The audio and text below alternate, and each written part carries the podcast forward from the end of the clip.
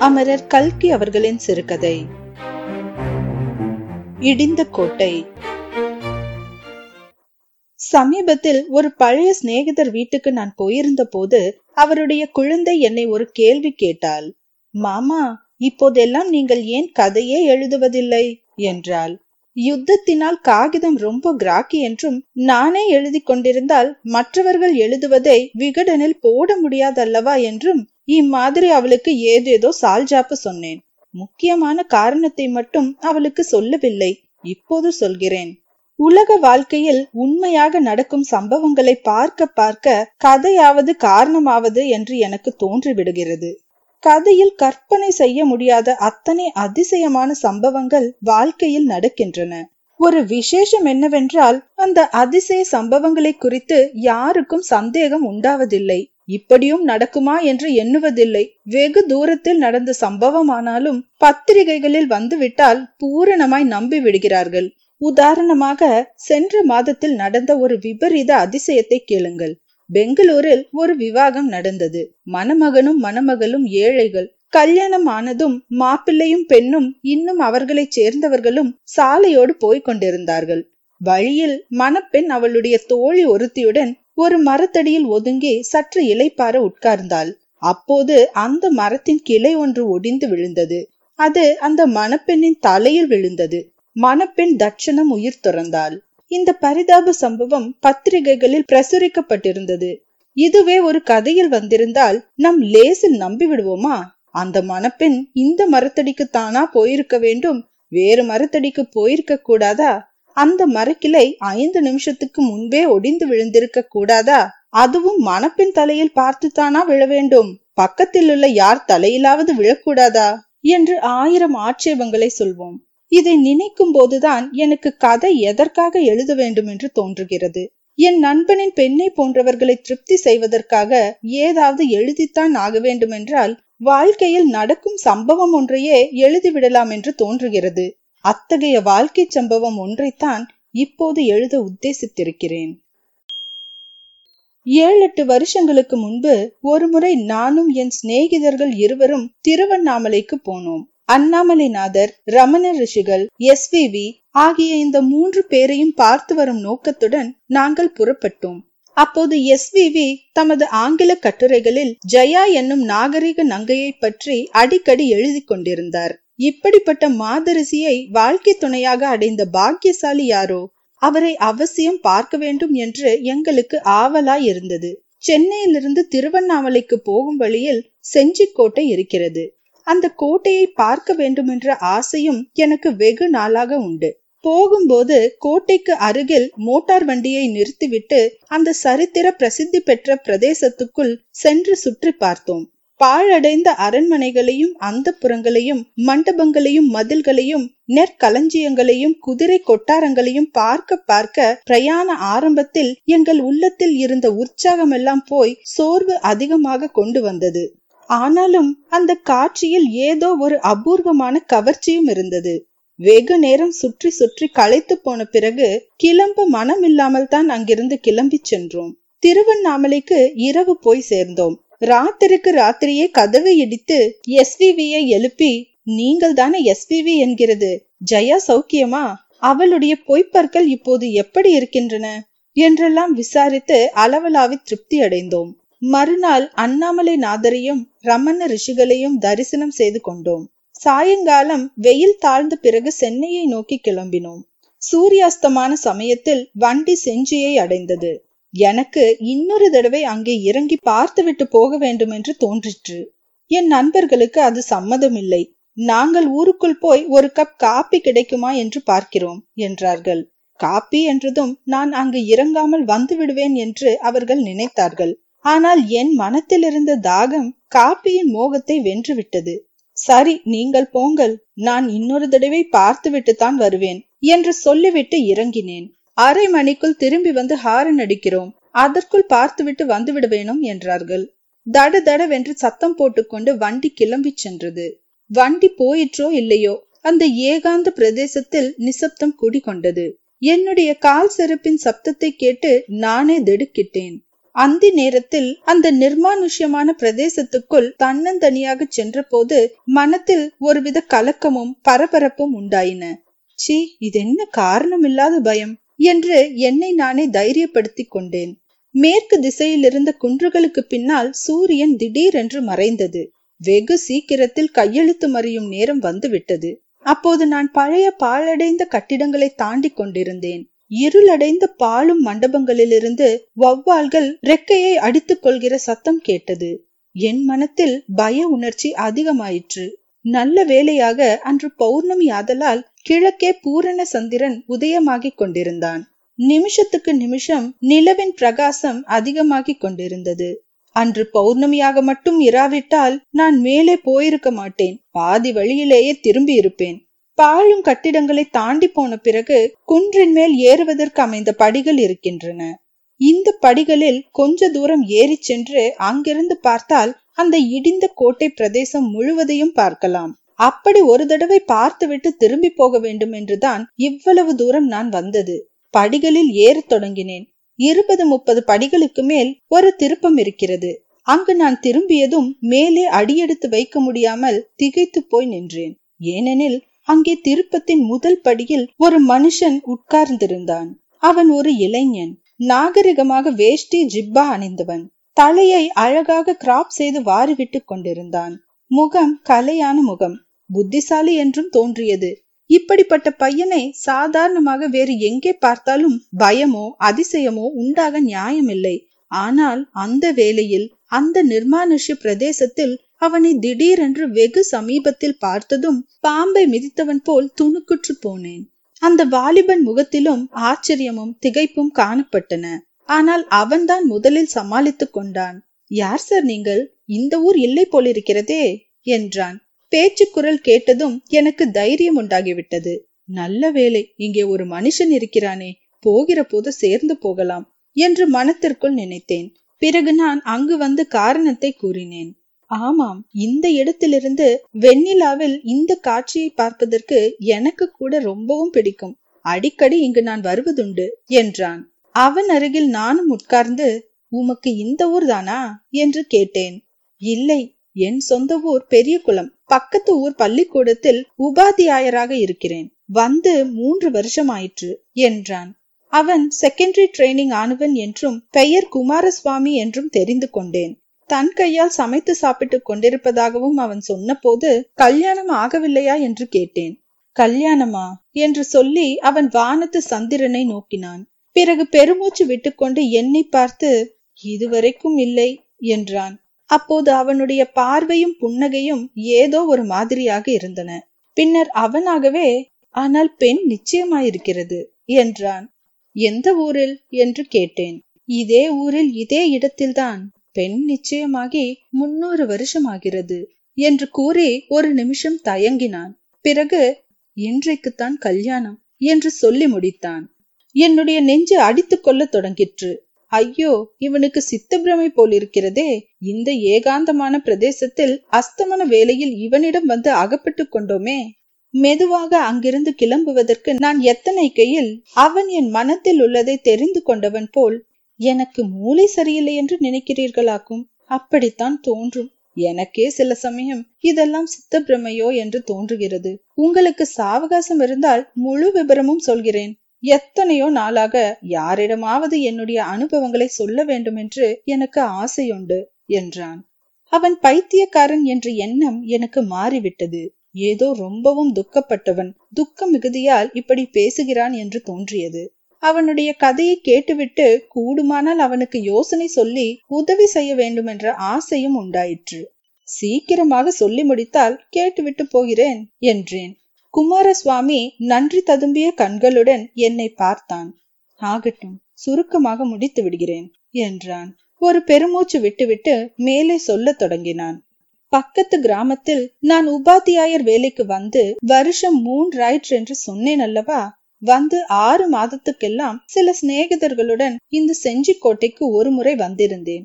இந்த பாழடைந்த பிரதேசம் எப்படியோ என் மனத்தை பெரிதும் கவர்ந்து விட்டது. அடிக்கடி இங்கே வர வேண்டும் என்ற ஆசை உண்டாயிற்று. யாராவது துணைக்கு கிடைத்த போதெல்லாம் அழைத்து கொண்டு கிளம்பி விடுவேன். கொஞ்ச நாளில் யாரும் துணை கிடைப்பது அருமையாகி விட்டது. எனக்கு தெரிந்தவர்கள் எல்லாரும் வெறுமே இந்த சுடுகாட்டில் என்ன வேலை என்று சொல்லி வர மறுத்து விட்டார்கள். பிறகு பள்ளிக்கூடத்து பசங்கள் சிலரை அழைத்து கொண்டு வரத் தொடங்கினேன். நாளடைவில் அவர்களுக்கும் அலுப்பு வந்து விட்டது. அப்புறம் நான் இங்கே தனியாகவே வருவதற்கு ஆரம்பித்தேன். ஞாயிற்றுக்கிழமை முதலிய விடுமுறை நாட்களில் பிற்பகலில் இங்கு வந்து சுற்றி சுற்றி அலைந்துவிட்டு இருட்டுவதற்குள் திரும்பி விடுவேன். அம்மாதிரி ஒரு நாள் தனியாக இங்கு வந்திருந்த அன்று தற்செயலாக பௌர்ணமியா இருந்தது. இது நடந்து சுமார் ஒரு வருஷம் இருக்கும். இன்று போல்தான் அன்றும் பூர்ண சந்திரன் வெள்ளி நிலாவை பொழிந்து கொண்டிருந்தான். இந்த இடத்தை விட்டு போக மனமில்லாமல் ஏதேதோ ஆகாய கோட்டை கட்டி கொண்டிருந்தேன். முன்னூறு வருஷத்துக்கு முன்பு இதே நேரத்தில் இந்த பிரதேசம் எவ்வளவு கலகலப்பா இருந்திருக்கும் தூரத்திலே கோட்டை கதவுகளை சாத்துவார்கள். அரண்மனையில் மேல வாத்தியங்கள் முழங்கிக் கொண்டிருக்கும். குதிரை ஏறிய கோட்டை காவலர்கள் அங்கும் இங்கும் உலாவிக் கொண்டிருப்பார்கள். கோயிலில் தீபாராதனை மணி அடித்துக் கொண்டிருக்கும். மண்டபங்களில் மடுமாந்தர்கள் நடனமாடி கொண்டிருப்பார்கள். ராஜகுமாரிகள் அந்த புறங்களில் பாத சிலம்பு ஒலிக்க நடமாடுவார்கள். இப்படி நான் எண்ணமிட்டுக் கொண்டிருக்கையில் திடீரென்று எனக்கு மயிர்கூச்சல் எரிந்தது.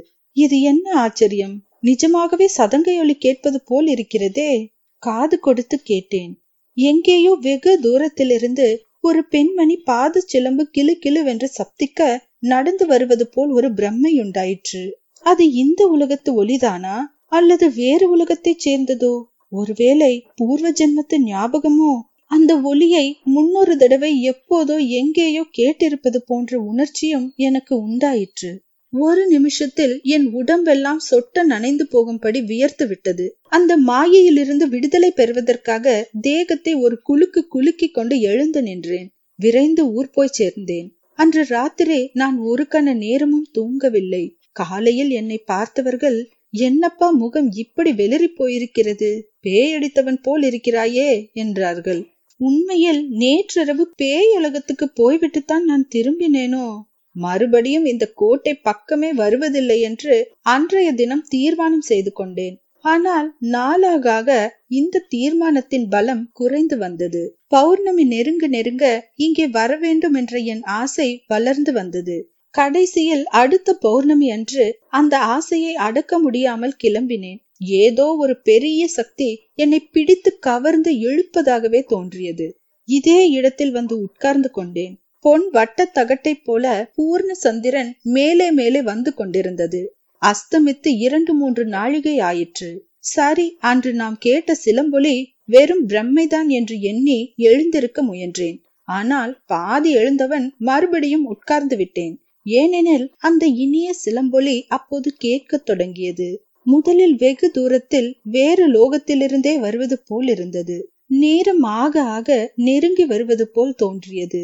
அதற்கு மேல் என்னால் அங்கிருக்க முடியவில்லை. எழுந்திருந்து ஓடத் தொடங்கினேன். சிலம்பொலி என்னை பின்தொடரவில்லை என்று தெரிந்த பிறகு கொஞ்சம் சாவதானமாக நடந்தேன். ஆனாலும் ஊர் போய் சேரும் வரையில் என் உடம்பு நடுங்கிக் கொண்டுதான் இருந்தது. பிறகு இங்கே வரக்கூடாதென்ற எண்ணத்தை முழுவதும் விட்டுவிட்டேன். சாவகாசம் கிடைத்த போதெல்லாம் வரத் தொடங்கினேன். அடிக்கடி பல தடவைகளில் வந்தும் அந்த மாதிரி அனுபவம் ஏதும் ஏற்படாதபடியால் ஏமாற்றம் அடைந்தேன். ஒருவேளை பௌர்ணமிக்கும் அந்த சிலம்பொலிக்கும் ஏதேனும் சம்பந்தம் இருக்குமோ என்ற சந்தேகத்தினால் அடுத்த பௌர்ணமி அன்று போனேன். சந்தேகம் உறுதியாயிற்று. முன் போலவே சிறிது நேரத்திற்கெல்லாம் சிலம்பொலி கேட்டது. இம்முறை நான் எழுந்து போகவில்லை. என்னதான் நடக்கிறது என்று பார்க்க தீர்மானித்து உட்கார்ந்திருந்தேன். சிலம்பின் ஒளி நெருங்கி நெருங்கி வந்து கொண்டிருந்தது. எனக்கு முன்னால் அதோ அந்த படியண்டை வந்ததும் சப்தம் நின்றது. அந்த ஒளி நெருங்கி வந்த போது ஓர் அபூர்வ பரிமள வாசனை பரவி வந்ததாக தோன்றியது. சந்தன வாசனை மாதிரி இருந்தது. ஆனால் மிக மிக லேசா இருந்தது. அது வாசனைதானா? அல்லது வாசனையின் ஞாபகமா? எனக்கு தெரியவில்லை. சிறிது நேரம் நான் மெய் மறந்து சிலை போல் உட்கார்ந்திருந்தேன். பிறகு சற்று முன் நின்ற இடத்திலிருந்து மறுபடி சிலம்பின் ஒலி கேட்க ஆரம்பித்தது. அது படிகளின் மீது ஏறுவது போலவும் எனக்கு பின்னால் இருந்த மேல் படியில் வந்து நிற்பது போலவும் தோன்றியது. அந்த மிருதுவான சந்தன வாசனை என்னை முற்றும் சூழ்ந்து கொண்டது. தேகத்தின் ஒவ்வொரு ரோம துவாரம் வழியாகவும் நான் அந்த இன்ப மனத்தை அனுபவித்தேன்.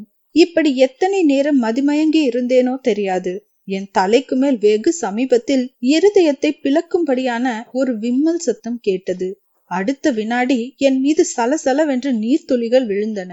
அளவில்லாத திகில் கொண்டவனாய் தூக்கி வாரி போட்டுக்கொண்டு எழுந்தேன். அப்படி எழுந்திருந்த போது என் மேலே மிக மிருதுவான பட்டு துணி உராய்வது போன்ற உணர்ச்சி உண்டாயிற்று.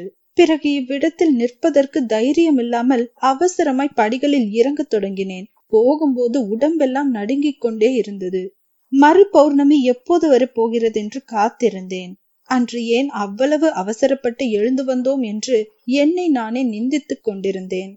அடுத்த பௌர்ணமியும் வந்தது. வழக்கம் போல் இந்த படியில் வந்து உட்கார்ந்திருந்தேன். அன்று சதங்கை ரொம்பவும் தயங்கி தயங்கி வந்ததாக தோன்றியது. எனக்கு முன்னால் சற்று நின்றது. பிறகு மேலே ஏறி எனக்கு பின்னால் போய் நின்றது. முன் போலவே அந்த இனிய சந்தன வாசனை என்னை சூழ்ந்தது. ஆனால் முன் தடவையைப் போல் லேசாக இல்லை.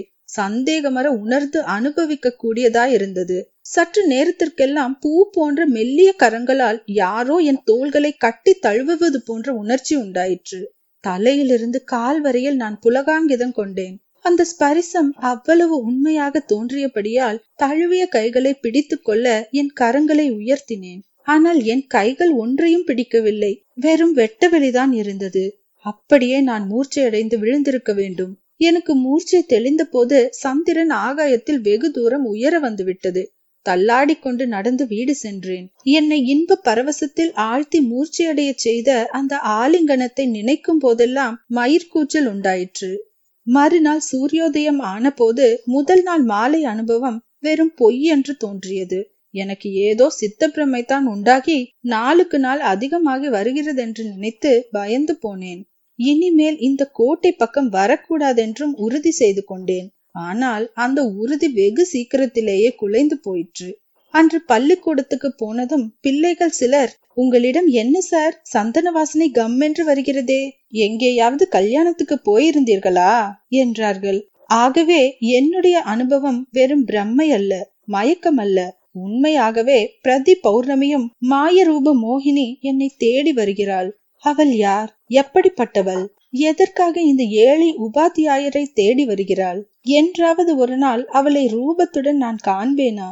இந்த அற்புத அனுபவத்தின் மர்மம் இன்னதென்பதை தெரிந்து கொள்வேனா? இதற்கு பதில் அடுத்த பௌர்ணமி அன்று எனக்கு கிடைத்தது. அன்று வழக்கம் போல் சதங்கை ஒளி கேட்டதும் நான் ஒளி வந்த திசையை நோக்கி திரும்பி பார்த்தேன். மெய் சிலிர்த்து திகைத்து போனேன். உண்மையாகவே ஒரு பெண்ணுருவம் என்னை நோக்கி வந்து கொண்டிருந்தது. அவ்வுருவம் நடந்து வருவதாக தோன்றவில்லை. காற்றில் மிதந்து வருவதாக தோன்றியது. அது உண்மை உருவந்தானா அல்லது உருவெளி தோற்றமா?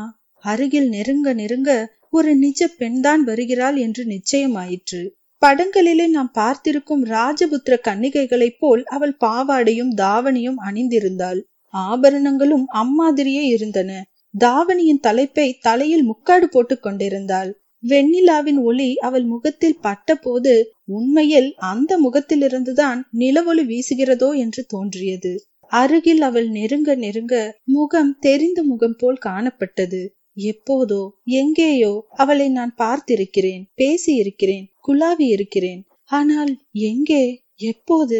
இப்படி நான் சிந்தித்துக் கொண்டிருக்கையிலே அவள் என் அருகில் வந்து நின்றாள். அவளுடைய பரந்த கண்களால் என்னை நிமிர்ந்து பார்த்தாள். அந்த கண்களில் ததும்பிய நீர்த்துளிகள் வெண்ணிலவில் முத்தை போல் பிரகாசித்தன. அப்படி பார்த்த வண்ணம் குமார் என்னை ஞாபகம் இருக்கிறதா? என்று கேட்டாள். அந்த இனிய குரல் என் காதில் விழுந்ததும் என் இருதயம் விம்மி வெடிப்பது போல் இருந்தது. எப்போதோ ஒரு சமயம் அவளுடைய கையை நான் பிடித்துக்கொண்டு இந்த ஜென்மத்தில் மட்டுமல்ல ஏழேழு ஜென்மத்திலும் உன்னை நான் மறவேன். இது சத்தியம். என்று அவளுக்கு வாக்கு கொடுத்தது மிக பழைய ஒரு கனவை போல் ஞாபகம் வந்தது. அவளுடைய கேள்விக்கு ஏதோ பதில் சொல்ல வாயெடுத்தேன். அந்த கணத்தில் ஸ்மரணையற்று கீழே விழுந்தேன். குமாரசுவாமி சொன்ன கதையை ஏட்டில் படிக்கும்போது உங்களுக்கு நம்பிக்கை உண்டாகிறதோ என்னவோ தெரியாது. ஆனால் எனக்கென்னவோ அவன் சொல்லி வந்த போது எல்லாம் நிஜமாகவே தோன்றிக் கொண்டிருந்தது. அந்த இடமும் அந்த நேரமும் சேர்ந்து அப்படி என்னை மயக்கி இருக்க வேண்டும். தான் மூர்ச்சையடைந்த கட்டத்தில் குமாரசுவாமி கதையை நிறுத்திவிட்டு எழுந்து நின்றான். நாற்புறமும் ஒரு தடவை சுற்றி பார்த்தான். பிறகு மறுபடியும் உட்கார்ந்தான். அப்புறம் என்ன நடந்தது? என்று ஆவலுடன் கேட்டேன். குமாரசுவாமி தொடர்ந்து சொல்ல தொடங்கினான். எனக்கு மூர்ச்சை தெளிந்த போது ஒரு பெண்ணின் மடியில் நான் தலை வைத்து படுத்திருப்பதையும் அவள் தன் மென்மையான கரங்களால் என் நெற்றியை தடவி கொண்டிருப்பதையும் உணர்ந்தேன். உடனே துள்ளி எழுந்து சற்று விலகி உட்கார்ந்தேன். குமார் ஏன் என்னை கண்டு பயப்படுகிறீர்கள்? என்னை ஞாபகம் இல்லையா? நான் தான் உங்கள் மாலத்தி என்று அவள் கூறியது இனிய சங்கீதம் போல் என் செவியில் விழுந்தது. மாலத்தி மாலத்தி எவ்வளவு இனிமையான பெயர். என் மனத்துக்குள் நாலு தடவை சொல்லி பார்த்து கொண்டேன். நினைத்து பாருங்கள் குமார் இதே மாதிரி பால் போல் நிலவெறித்த ஒரு பௌர்ணமியில் இதே இடத்தில் நீங்கள் என்னிடம் விடை பெற்றுக் கொள்ளவில்லையா? என்னை மறக்காதீர்கள் என்று நான் சொன்னேன். இந்த ஜென்மத்தில் மட்டுமல்ல ஏழேழு ஜென்மத்திலும் மறக்க மாட்டேன் என்று என் கையில் அடித்து சத்தியம் செய்து கொடுத்தீர்கள். ஞாபகம் இல்லையா? என்று மாலதி கேட்டாள். நான் மூர்ச்சை அடைவதற்கு முன்பு இந்த காட்சிதான் புகையுண்ட சித்திரம் போல் என் மனக்கண்ணின் முன் தோன்றிற்று என்று சொன்னேன் அல்லவா? அவளும் அதை சொன்னது அது வெறும் தோற்றம் அல்ல. உண்மையில் நடந்த சம்பவம் என்பது எனக்கு நிச்சயமாயிற்று. மாலதியின் முகத்தை நிமிர்ந்து பார்த்தேன். கங்கு கரையில்லாத பிரேமையுடன் என்னை அவள் பார்த்து கொண்டிருந்தாள். அவளுடைய விரிந்த கண்களில் கண்ணீர் ததும்பி நிற்பதையும் கண்டேன். என் உள்ளம் உருகிற்று. அவளுடைய கரத்தை பிடித்துக்கொண்டு ஞாபகம் இருக்கிறது. மாலதி அந்த வாக்குறுதியை இன்னொரு தடவையும் அளிக்கிறேன். உன்னை ஏழேழு ஜென்மத்திலும் மறக்க மாட்டேன் என்றேன். பிறகு அவள் கொஞ்சம் கொஞ்சமாக எங்களுடைய பூர்வ சரித்திரத்தை ஞாபகப்படுத்தினாள். அவள் சொல்ல சொல்ல முன்னூறு வருஷத்துக்கு முந்தைய அந்த சம்பவங்கள் எல்லாம் தெளிவில்லாத ஒரு பழைய கனவை போல் எனக்கு ஞாபகம் வந்தன. குமாரசுவாமி இங்கே நிறுத்தி இந்த செஞ்சிக்கோட்டையின் பூர்வ சரித்திரத்தை பற்றி உங்களுக்கு ஏதாவது தெரியுமா? என்று கேட்டான். இங்கே தேசிங்க ராஜா என்று ஒருவன் இருந்ததாக கேள்விப்பட்டிருக்கிறேன் வேறொன்றும் தெரியாது என்றேன். தேசிங்க ராஜன் கதை வெறும் கட்டுக்கதை அதற்கு சரித்திரத்தில் ஆதாரம் கிடையாது நானோ உண்மை சம்பவத்தை கூறப்போகிறேன். சுமார் முன்னூறு வருஷங்களுக்கு முன்பு இந்த செஞ்சியில் பிருத்திவி சிங் என்னும் ராஜா இருந்தார். அவர் வீர ராஜபுத்திர வம்சத்தவர். அவருடைய முன்னோர் ஒருவர் டில்லியில் பட்டாணியர் ஆண்ட காலத்தில் அவர்களுக்கு கீழ் படிந்திருக்க மனமில்லாமல் தெற்கு நோக்கி வந்து இந்த கோட்டையை கட்டி கொண்டாராம். இந்த கோட்டையையும் இதை சுற்றியுள்ள சிறு பிரதேசத்தையும் அவர் வம்சத்தார் சுதந்திரமாக ஆண்டு வந்தார்கள். மொகலாய சைன்யங்களால் பலமுறை முயன்றும் இந்த கோட்டையை பிடிக்க முடியவில்லை. பிருத்வி சிங்கும் சுதந்திர ராஜாவாக இந்த சிறு ராஜ்யத்தை ஆண்டு வந்தார். அந்த ராஜாவுக்கு ஒரு புத்திரி இருந்தாள். அவளுடைய பெயர் மாலதி. குழந்தை பிராயத்தில் அவளுக்கு கல்வி கற்பித்த தமிழ் உபாத்தியாயருக்கு ஒரு பிள்ளை இருந்தான்.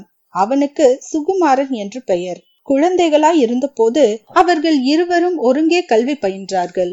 சுகுமாரனுக்கு சங்கீதத்தில் ரொம்பவும் ஆர்வம் இருந்தது. அவனுக்கு கொஞ்சம் வயதானதும் தேச யாத்திரை செய்து சங்கீதங்களில் உயர்ந்த பயிற்சி பெற்று வருவதற்காக கிளம்பினான்.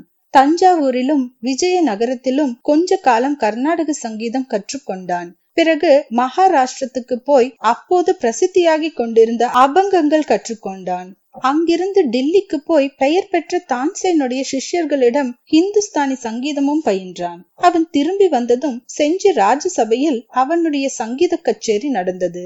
ராஜகுமாரி மாலத்தியும் திரை போட்ட மேன்மாடத்திலிருந்து தன் பால்ய நண்பனுடைய சங்கீதத்தை கேட்டாள். இது சுகுமாரனுக்கும் தெரிந்திருந்தது. அதனால் தானோ என்னவோ அன்று அவன் அற்புதமாய் பாடினான்.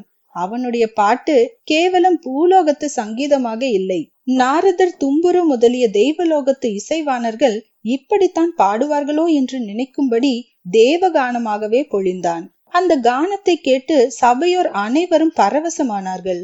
ஆனால் எல்லோரிலும் அதிகமாக அந்த கானத்தின் இன்பத்தை அனுபவித்தவள் ராஜகுமாரி மாலதிதான். அவள் அந்த தெய்வ கீதத்தின் இன்பத்துக்கு தன்னுடைய இருதயத்தையே பரிசாக கொடுத்தாள். சில நாட்களுக்கு பிறகு சுகுமாரனிடம் தான் சங்கீதம் கற்றுக்கொள்ள விரும்புவதாக மாலதி தகப்பனாரிடம் தெரிவித்தாள். அந்த காலத்தில் ராஜ கன்னிகைகள் கோஷா அனுசரிப்பார்கள். ஆனால் உபாத்தியாயர் மகன்தானே என்ற எண்ணத்தினாலும் தன்னுடைய அருமை புதல்வியின் விருப்பத்திற்கு மாறு சொல்ல மனமின்றியும் ராஜா சம்மதித்தார். மாலதி ராஜபுத்திர வம்சத்தினால் ஆதலால் அவளுக்கு இயற்கையாக வடநாட்டு சங்கீதத்தில் தான் ஆசை இருந்தது. சுகுமாரனிடம் அவள் இந்துஸ்தானி சங்கீதம் கற்றுக்கொண்டு வந்தாள். பரஸ்பரம் அவர்களுடைய காதலும் வளர்ந்து வந்தது. இந்த காதல் விபரீதத்தில் தான் முடியும் என்று சுகுமாரன் பல தடவை எடுத்துச் சொன்னான். ஆனால் மாலதி கேட்கவில்லை. தான் சுகுமாரனைத்தான் கல்யாணம் செய்து கொள்ள போவதாகவும் தகப்பனாரை எப்படியாவது அதற்கு சம்மதிக்க செய்ய போவதாகவும் சொல்லிக் கொண்டு வந்தாள். இப்படி இருக்கையில் எதிர்பாராத விதத்தில் ஒரு பெரிய ஆபத்து வந்தது. செஞ்சி ராஜாக்களை ஆற்காட்டு நவாபுகள் வெகு காலமாக சிநேகிதர்களாக நடத்தி வந்தார்கள். வடக்கே இருந்து வந்த முகலாய சைன்யர்களுடன் அவர்கள் சண்டையிட்ட காலங்களில் செஞ்சி ராஜாக்களின் உதவியை கோரி பெற்றார்கள். அவர்களிடம் கப்பம் வாங்குவது கிடையாது. இப்போது ஆற்காட்டில் நவாபா இருந்தவர் மாலத்தியின் ரூப லாவண்யங்களை பற்றி கேள்விப்பட்டிருந்தார். டெல்லி பாதுஷாக்கள் சிலர் ராஜபுத்திர கன்னிகைகளை மணந்திருக்கும் விஷயமும் அவருக்கு தெரிந்திருந்தது. அவர்களைப் போல் தாமும் ஒரு ராஜபுத்திர கன்னிகையை மணக்க வேண்டுமென்று நவாப் தீர்மானித்து பிருத்திவி சிங்குக்கும் தூது அனுப்பினார். பிருத்திவி சிங்குக்கும் தமக்கும் உள்ள சிநேக பாந்தவியத்தை விவாக சம்பந்தத்தின் மூலம் நிரந்தரமாக செய்து கொள்ள விரும்புவதாய் அவர் சொல்லி அனுப்பினார். பிருத்திவி சிங் இஷ்டப்பட்டு அவ்விதம் செய்யாவிட்டால் பின்னர் கட்டாயத்தின் மேல் செய்ய வேண்டியதாயிருக்கும் என்று எச்சரிக்கை செய்தார். செஞ்சியின் மேல் படையெடுப்பதற்கு ஒரு பெரிய சைன்யம் தயாரா இருப்பதாகவும் தூதன் தெரியப்படுத்தினான். இந்த செய்தி கேட்டதும் பிருத்வி சிங் அளவில்லாத கோபம் கொண்டு துடி துடித்தார்.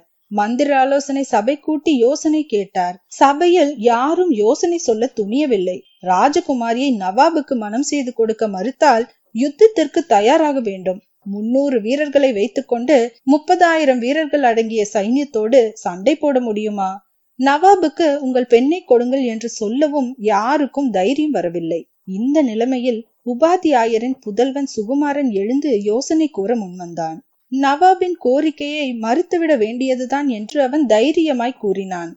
நவாப் படையெடுத்து வந்தால் வரட்டும். இந்த கோட்டைக்குள் இருந்து கொண்டு குறைந்தது ஆறு மாதம் நவாபின் படைகளை எதிர்த்து நிற்கலாம். மகாராஷ்டிரத்தில் சிவாஜி மகாராஜா இந்து தர்மத்தை ரட்சிப்பதற்காக கிளம்பி இருக்கிறார். அவருக்கு செய்தி அனுப்பினால் கட்டாயம் நம்முடைய உதவிக்கு வருவார். நானே போய் அழைத்து வருகிறேன் என்றான். பிருத்வி சிங் மிகவும் சந்தோஷமடைந்து சுகுமாரனை மகாராஷ்டிரத்துக்கு அனுப்ப இசைந்தார். மாசி மகத்து பௌர்ணமி அன்று இரவு மாலதியை சுகுமாரன் சந்தித்து தான் சிவாஜி மகாராஜாவிடம் தூது போக போவதை தெரிவித்து விடை கேட்டான். இந்த காரியத்தை தான் செய்து முடித்தால் மகாராஜா மனமகிழ்ந்து மாலதியை தனக்கு மனம் செய்து கொடுக்க இசையலாம் என்றும் கூறினான். மாலதிக்கும் இந்த நம்பிக்கை ஏற்பட்டது. ஆனாலும் சுகுமாரனை பிரிவது அவளுக்கு பெரும் துன்பத்தை அளித்தது. அப்பொழுதுதான் என்னை மறந்து விடாதீர்கள் என்று அவள் மனமுருகி கூறினாள். சுகுமாரனும் ஏழு ஏழு ஜென்மத்திலும் மறக்க மாட்டேன் என்று சத்தியம் செய்து கொடுத்தான். சுகுமாரன் போய் சில நாளைக்கெல்லாம் பிருத்வி சிங்குக்கு மற்ற மந்திரிகள் துர்போதனை செய்து அவருடைய மன உறுதியை குலைத்தார்கள்.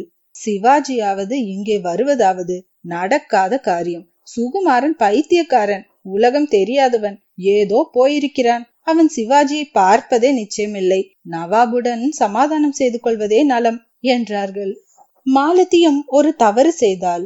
ஒரு நாள் தந்தையிடம் பிரியமாய் பேசிக் கொண்டிருந்த போது சுகுமாரனிடம் தான் கொண்டிருந்த காதலை பற்றி சொல்லி தன்னை அவனுக்கே கல்யாணம் செய்து கொடுக்க வேண்டும் என்று வேண்டிக் கொண்டாள். இதனால் பிருத்வி சிங்கின் மனம் அடியோடு மாறிவிட்டது. சங்கீதம் சொல்லிக் கொடுக்கும் வியாஜத்தில் இப்படியா என் பெண்ணின் மனத்தை அந்த பாவி வசப்படுத்தி விட்டான் என்ற எண்ணம் அவருக்கு பெரிதும் ஆத்திரமூட்டியது. அதைவிட நவாபுக்கு கொடுப்பதே நலம் என்று எண்ணினார். பெரிய பெரிய ராஜபுத்திர மன்னர்கள் ஏற்கனவே முகலாயர்களுக்கு பெண் கொடுத்து வழிகாட்டி இருக்கவில்லையா? நாம் மட்டும் கொடுத்தால் என்ன தப்பு? நம்முடைய பெண்ணும் அவளுடைய அழகுக்கும் சாமர்த்தியத்திற்கும் ஒரு நூர்ஜஹானை போல ஆகலாம் அல்லவா? இப்படியெல்லாம் நினைத்தார் அந்த பேராசை பிடித்த கிழவர். தம் குமாரியின் மன விருப்பத்தை அவர் ஒரு பெரிய காரியமாகவே கருதவில்லை. நவாபுக்கு தம்முடைய சம்மதத்தையும் தெரிவித்து விட்டார். மாலதிக்கு இது தெரிந்த போது இடியுண்ட நாகத்தைப் போல் துடி துடித்தாள். ஏழு ஜென்மத்திலும் தன்னை மறப்பதில்லை என்று வாக்களித்து விட்டு போன சுகுமாரனுக்கு துரோகம் செய்து இன்னொருவனை மணப்பதென்பது அவளால் நினைக்கவே முடியாத காரியமாய் இருந்தது தகப்பனாரிடம் எவ்வளவோ சொல்லி மன்றாடி பார்த்தாள் ஒன்றும் பலிக்கவில்லை. கடைசியாக ஒரு நாள் இரவு அரண்மனையிலிருந்து யாரும் அறியாமல் எழுந்து சென்று இந்த கோட்டையின் அதி தேவதையான காளி கோயிலுக்கு சென்றாள். அந்த கோயிலுக்கு அருகில் மிக ஆழமான சுனையொன்று இருக்கிறது. அம்மனை தியானித்துக் கொண்டே அந்த சுனையில் விழுந்து உயிர் துறந்தாள். பிருத்திவி சிங்குக்கு இந்த விபத்தினால் பைத்தியம் பிடித்து விட்டது அவருக்கு வேறு புதல்வர்கள் இல்லை. எனவே கோட்டையை லேசாக ஆற்காட்டு நவாபு கைப்பற்றி கொண்டார். சிவாஜியை காண சென்ற சுகுமாரன் எவ்வளவோ கஷ்டங்களுக்கெல்லாம் உள்ளாகி கடைசியில் அந்த மகாவீரரை நேரில் கண்டான். அவனுடைய வேண்டுகோளை சிவாஜியினால் நிராகரிக்க முடியவில்லை. அவருக்கும் வெகு காலமாக தெற்கு நோக்கி வரவேண்டும் என்ற எண்ணமிட்டிருந்தபடியால் ஒரு பெரிய சைன்யத்துடன் கிளம்பி வந்தார். கோட்டை ஒரே நாளில் சிவாஜி வசமாயிற்று. ஆனால் சுகுமாரன் கோட்டைக்குள் வரவில்லை. மாலதியின் கதியை அறிந்ததும் அவனுக்கு உலக வாழ்க்கையில் வைராக்கியம் உண்டாகிவிட்டது. கையில் சுரைக்காய் தம்பூர் ஏந்திய வண்ணம் அவன் உலக அனித்தியத்தை பற்றியும் காதலின் மேன்மையை பற்றியும் பாடிக்கொண்டு தேச சஞ்சாரம் செய்ய போய்விட்டான். அந்த சுகுமாரன் தான் நான். ஆறு ஜென்மத்துக்கு பிறகு ஏழாவது ஜென்மத்தில் இங்கு வந்து சேர்ந்தேன். சரி ரொம்ப நேரம் ஆகிவிட்டதே. நீங்கள் போக வேண்டாமா? உங்கள் சிநேகிதர்கள் காத்து கொண்டிருக்க மாட்டார்களா? என்றான் குமாரசுவாமி. ஆமாம் ரொம்ப நேரம் ஆகிவிட்டது. வாஸ்தவன்தான். மணி ஏழரை எட்டு கூட இருக்கும். சாலை பக்கம் காது கொடுத்து கேட்டேன். மோட்டார் ஹாரம் சத்தம் கேட்கவில்லை. குமாரசுவாமி முன்பை விட அதிக பரபரப்பு அடைந்திருப்பதையும் நான் அவ்விடம் விட்டு போக வேண்டுமென அவன் விரும்புகிறான் என்பதையும் கண்டேன். அவன் கூறியதெல்லாம் உண்மையா இருக்க முடியுமா? இன்று பௌர்ணமி ஆயிற்றே. ஒருவேளை அந்த ஆவி ரூப மோகினி இன்றைக்கு இங்கு வருவாளோ? என் கண்ணுக்கு கூட புலப்படுவாளோ? ஒரு பக்கம் எனக்கு பயமா இருந்தது. இன்னொரு புறத்தில் உண்மையை அறியாமல் அவ்விடம் விட்டு போகவும் மனம் வரவில்லை. முக்கியமான விஷயம் நீர் சொல்லவில்லையே. சுனையில் விழுந்த மாலத்தை என்ன ஆனால்? நீர் ஏழாவது ஜென்மம் எடுத்து வரும் வரையில் அவள் என்ன செய்து கொண்டிருந்தாள்? என்று கேட்டேன். ஓஹோ அதை நான் சொல்லவில்லையே. இப்படித்தான் எனக்கு சில சமயம் மனம் குழம்பி போகிறது என்றான் குமாரசுவாமி. அப்புறம் அவன் சொன்னது முன்னே கூறியதெல்லாம் தூக்கி அடிப்பதா இருந்தது. அப்படி நம்பத்தகாததா இருந்தது. அத்தோடு கொஞ்சம் முன்பின் குழப்பமாகவும் இருந்தது. அவன் கூறியதை ஒழுங்குபடுத்தி நானே இங்கு சுருக்கமாக சொல்லிவிடுகிறேன். காளி கோயில் சுனையில் மாலதி விழுந்தாள் அல்லவா? விழும் போதே அவளுக்கு ஞாபகம் தவறிவிட்டது. மறுபடி உணர்வு வந்தபோது தன்னை காளித்தாய் தன் கரங்களில் ஏந்தி கொண்டிருப்பதை கண்டாள். குழந்தாய் என்ன காரியம் செய்தாய்? நரபலி வாங்கிக் கொண்டேன் என்று என்னையல்லவா ஜனங்கள் நிந்திப்பார்கள்? இப்படி செய்யலாமா? என்று காளி மாதா கூறியது அவள் காதில் விழுந்தது. மாலதி தான் இப்போது சூட்சம சரீரத்தில் இருப்பதையும் உணரவில்லை. முன்போலவே ஸ்தூல தேகம் கொண்டிருப்பதாகவும் காளித்தாய் தனக்கு மரணம் நேராமல் காப்பாற்றியதாகவும் எண்ணினாள். உடனே காளி மாதாவின் கால்களை கெட்டியாக பிடித்து கொண்டாள். தாயே ஒரு வரம் எனக்கு கொடுக்க வேண்டும். கொடுத்தால்தான் காலை விடுவேன் என்று கதறினாள். தாயார் கொடுப்பதாக வாக்களித்து என்ன வேண்டும் என்று கேட்டதற்கு அம்மா நான் சொல்ல வேண்டுமா? உனக்கு தெரியாததா? நான் சுகுமாரனையே பதியாக அடைய வேண்டும். இந்த வரந்தான் எனக்கு வேண்டும் என்று கோரினாள் அப்போது மாதா அவளுடைய உண்மை நிலைமையை உணர்த்தினாள். அவள் தேகத்தை இழந்து விட்டதையும் ஆவி ரூபத்தில் இருப்பதையும் தெரிவித்து ஆகையால் இன்னொரு ஜென்மம் எடுத்துத்தான் சுகுமாரனை கணவனாக அடைய முடியும் என்று சொன்னாள். மாலத்தி மாதாவின் காலை விடவில்லை. மறு ஜென்மத்தில் எனக்கு ஞாபகம் இருப்பது என்ன நிச்சயம்? அதெல்லாம் முடியாது. இந்த ஜென்மத்தில் நான் இந்த நினைவோடையே சுகுமாரனை அடைய வேண்டும் என்று பிடிவாதம் பிடித்தாள். அப்படியானால் நீ முன்னூறு வருஷம் காத்திருக்க வேண்டும். அத்தனை நாளும் இந்த மலை பிரதேசத்தில் ஆவி ரூபத்தில் அலைய வேண்டும். ஒவ்வொரு வினாடியும் உனக்கு ஒரு யுகமாக இருக்கும். இதற்கு சம்மதமா? என்று காளி அம்மன் கேட்டாள். மாலதி எவ்வளவு யுகமானாலும் காத்திருப்பேன் என்றாள். சரி அப்படியானால் நீ கேட்கும் வரம் கொடுக்கிறேன். இந்த ஞாபகத்துடனேயே நீ சுகுமாரனை அவனுடைய ஏழாவது ஜென்மத்தில் அடைவாய். ஒவ்வொரு ஜென்மத்திலும் அவன் இங்கு ஒரு முறை வருவான். நீ அவனை காண்பாய் ஆனால் அவன் உன்னை காண மாட்டான் ஏழாவது ஜென்மத்தில் அவன் வரும்போது உன்னுடைய உருவம் அவனுடைய கண்ணுக்கு புலப்படும். என்னுடைய சந்நிதியில் நீங்கள் கல்யாணம் செய்து கொள்வீர்கள் என்று காளி மாதா வரம் கொடுத்தாள். மாலதி அன்று முதல் ஆவி உருவத்தில் செஞ்சி கோட்டையில் சஞ்சரித்துக் கொண்டிருந்தாள். அந்த கோட்டையில் நடந்த சகல விஷயங்களையும் அவள் பார்த்து வந்தாள். ஆனால் அவளை யாரும் பார்க்கவில்லை. காளி மாதா கூறியது போலவே அவளுக்கு ஒவ்வொரு வினாடியும் ஒரு யுகமாக இருந்தது. நாளுக்கு நாள் சுகுமாரனிடம் அவள் கொண்டிருந்த பிரேமையின் தாபமும் அதிகமாகிக் கொண்டிருந்தது. தேகம் இல்லாதபடியால் கண்ணீர் விட்டு அழ முடியவில்லை புலம்ப முடியவில்லை. இம்மாதிரி வழிகளில் தாபத்தை தனித்துக் கொள்ள முடியவில்லை. அவ்வளவு தாபமும் உள்ளத்துக்குள்ளேயே குமுறி வெடித்துக் கொண்டிருந்தது. காளி மாதாவின் வாக்கின்படி ஒவ்வொரு ஜென்மத்திலும் சுகுமாரன் ஒரு தடவை செஞ்சிக்கு வந்து கொண்டிருந்தான். அப்போதெல்லாம் மாலதி அனுபவித்த வேதனைக்கு அளவே இல்லை. அவனை அவள் ஒவ்வொரு தடவையும் தெரிந்து கொண்டாள். அவனுக்கு அவள் இருப்பதே தெரியவில்லை. ஆனால் அவனும் கூட அவ்விடம் வந்ததும் இன்னதென்று தெரியாத கிளேசத்தை அடைந்து ஒவ்வொரு முறையும் அவ்விடத்தை விட்டு போவதற்கு தயங்கினான். கடைசியில் சுகுமாரன் இந்த ஏழாவது ஜென்மம் எடுத்து வந்த போதுதான் காளித்தாய் அருளிய வரத்தின் பிரகாரம் அவளுடைய மனோரதம் நிறைவேறிற்று. குமாரசுவாமியின் முன்னால் அவள் உருவம் பெற்று வரவும் அவனுடன் வார்த்தையாடவும் முடிந்தது. குமாரசுவாமிக்கும் அவள் சொன்ன உடனேயே அந்த பூர்வ ஜென்ம சம்பவங்கள் எல்லாம் ஒருவாறு ஞாபகத்திற்கு வந்தன. இவ்வளவுதான் கதை. உங்களுக்கு நேரமாகி விட்டதல்லவா என்று சொல்லி எழுந்திருந்தான் குமாரசுவாமி. நானும் எழுந்து நின்று நீர் வரவில்லையா? இங்கேயே இருக்கப் போகிறீரா? என்று கேட்டேன். குமாரசுவாமி ஆகாயத்தில் மேலே வந்து கொண்டிருந்த பூரண சந்திரனை பார்த்தான். இன்று பௌர்ணமி என்பது தெரியவில்லையா? இத்தனை நேரமும் என் மனத்தில் கொந்தளித்துக் கொண்டிருந்த கேள்வியை இப்போது கேட்டேன். உம்முடைய மாலத்தி இப்போது வருவாள் என்று எதிர்பார்க்கிறீரா? குமாரசுவாமி சிரித்தான். நான் சொன்னதில் உங்களுக்கு நம்பிக்கையே ஏற்படவில்லை போலிருக்கிறது. அந்த சமயத்தில் தூரத்தில் கிணுகிணு வென்னும் கால் சதங்கை சப்தமும் கை வளையல்கள் குலுங்கும் சப்தமும் கேட்டது. எனக்கு மயிர் கூச்செறிந்தது. உடம்பெல்லாம் வியர்வை துளைத்தது சப்தம் வந்த திசையை நோக்கி திரும்பினேன். சற்று தூரத்தில் செடிகளின் மறைவில் ஒரு பெண் உருவம் காணப்பட்டது. தெரிந்த வரையில் மணப்பெண்ணை போல் அந்த உருவத்திற்கு சிங்காரிக்கப்பட்டிருந்தது. குமாரசுவாமி இரண்டே பாய்ச்சலில் அந்த பக்கம் பாய்ந்து சென்றான். எனக்கு உடம்பெல்லாம் வெட வெடவென்று நடுங்கிற்று. அதே சமயத்தில் சாலையில் மோட்டார் ஹாரனின் சத்தம் அலறியது. அது கொஞ்ச நேரமாய் சப்தமிட்டு கொண்டிருந்திருக்க வேண்டும். எனக்கு அப்போதுதான் காதில் விழுந்தது. மோட்டார் ஹாரனின் சப்தம் வந்த திசையை நோக்கி நான் விரைவாக நடந்தேன். திரும்பி பார்க்க பயமா இருந்தது நிமிஷத்துக்கு நிமிஷம் பயம் அதிகமாயிற்று. சற்று நேரத்திற்கெல்லாம் ஓடத் தொடங்கினேன். சாலைக்கு ஒரு ஃபர்லாங் தூரத்தில் நான் வந்தபோது என் நண்பர்கள் எதிரில் வந்தார்கள். அவர்களை கண்டதும் நான் ஒருவாறு சமாளித்துக் கொண்டேன். ஆனாலும் நான் பயந்து ஓடி வந்திருக்கிறேன் என்பது அவர்களுக்கு தெரிந்து போயிற்று. மெதுவாக கையை பிடித்து அழைத்து கொண்டு போய் மோட்டாரில் சேர்த்தார்கள். கார் கிளம்பியதும் எனக்கு தைரியம் உண்டாயிற்று. அவர்கள் வருவதற்கு ஏன் அவ்வளவு தாமதம் என்று கேட்டேன். ஊருக்குள்ளிருந்து கிளம்பிய போது கார் தகராறு செய்ய ஆரம்பித்ததென்றும் ஸ்டார்ட் ஆகவில்லை என்றும் அதை கிளப்புவதற்கு ரொம்ப நேரம் ஆகிவிட்டதென்றும் சொன்னார்கள்.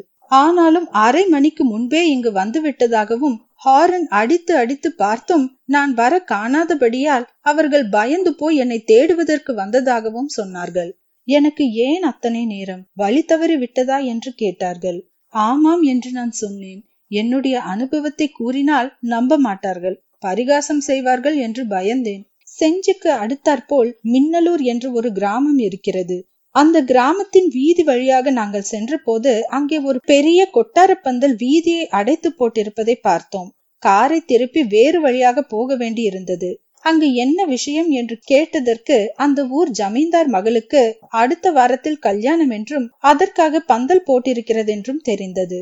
கல்யாண பேச்சு வந்ததும் இன்று ராத்திரி செஞ்சிக்கோட்டையில் ஒரு கல்யாணம் நடக்கும் என்று நான் வாய் தவறி சொல்லிவிட்டேன்.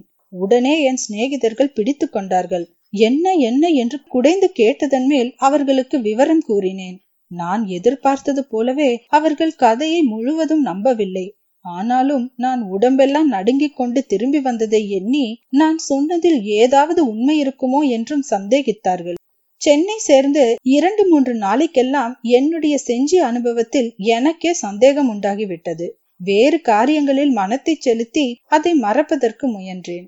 மூன்றாம் நாள் மாலை வெளியான தினசரி பத்திரிகைகளில் ஒரு மூலையில் பிரசுரிக்கப்பட்டிருந்த பின்வரும் செய்தி எனக்கு செஞ்சியை மறுபடியும் நினைவூட்டியது. அந்த செய்தி பின்வருமாறு ஒரு பரிதாப சம்பவம். பிரசித்தி பெற்ற செஞ்சிக்கோட்டையில் நேற்று பௌர்ணமி அன்று மிகவும் பரிதாபகரமான ஒரு சம்பவம் நடந்தது. அன்று இரவு அங்கேயுள்ள அம்மன் கோயிலுக்கு முன்னால் சுனையின் கரையில் ஒரு வாலிபனும் ஒரு இளம் பெண்ணும் தற்கொலை செய்து கொண்டு மாண்டார்கள். அவர்கள் நஞ்செறிந்து உயிர் விட்டிருக்க வேண்டும் என்று வைத்திய பரிசோதனையில் வெளியாயிற்று. இளைஞன் அவ்வூர் எலிமெண்ட்ரி பாடசாலையில் உபாத்தியாயர். சமீபத்தில் அவனுக்கு வேறு ஊருக்கு மாற்றல் உத்தரவு வந்திருந்ததாம். காலஞ்சென்ற பெண் அவ்வூர் ஜமீன்தார் சேஷாசல ரெட்டியாரின் ஏக புதல்வி. இந்த பெண்ணுக்கு அடுத்த வாரத்தில் கல்யாணம் நடக்க ஏற்பாடாகி இருந்ததென்பது குறிப்பிடத்தக்கது. குமாரசுவாமி என்ற அந்த இளைஞனும் இந்த பெண்ணும் பரஸ்பரம் காதல் கொண்டிருந்தார்கள் என்றும் அவர்களுடைய கல்யாணத்துக்கு ஜமீன்தார் சம்மதிக்காமல் வேறு பணக்கார இடத்தில் பெண்ணை கொடுக்க ஏற்பாடு செய்திருந்தபடியால் இந்த விபரீத சம்பவம் நேர்ந்ததென்றும் சொல்லப்படுகிறது. அந்த இளங்காதலர்களின் பரிதாப முடிவை குறித்து எல்லோரும் வருத்தப்பட்டாலும் இந்த காலத்திலும் இப்படிப்பட்ட காதலுண்டா என்று அதிசயத்துடன் பேசிக் கொள்கிறார்கள் இந்த செய்தியை படித்ததும் சாதாரணமாய் கல் நெஞ்சன் என்று பெயர் வாங்கிய என் கண்களிலிருந்து கலகலவென்று நீர் பொழிந்தது.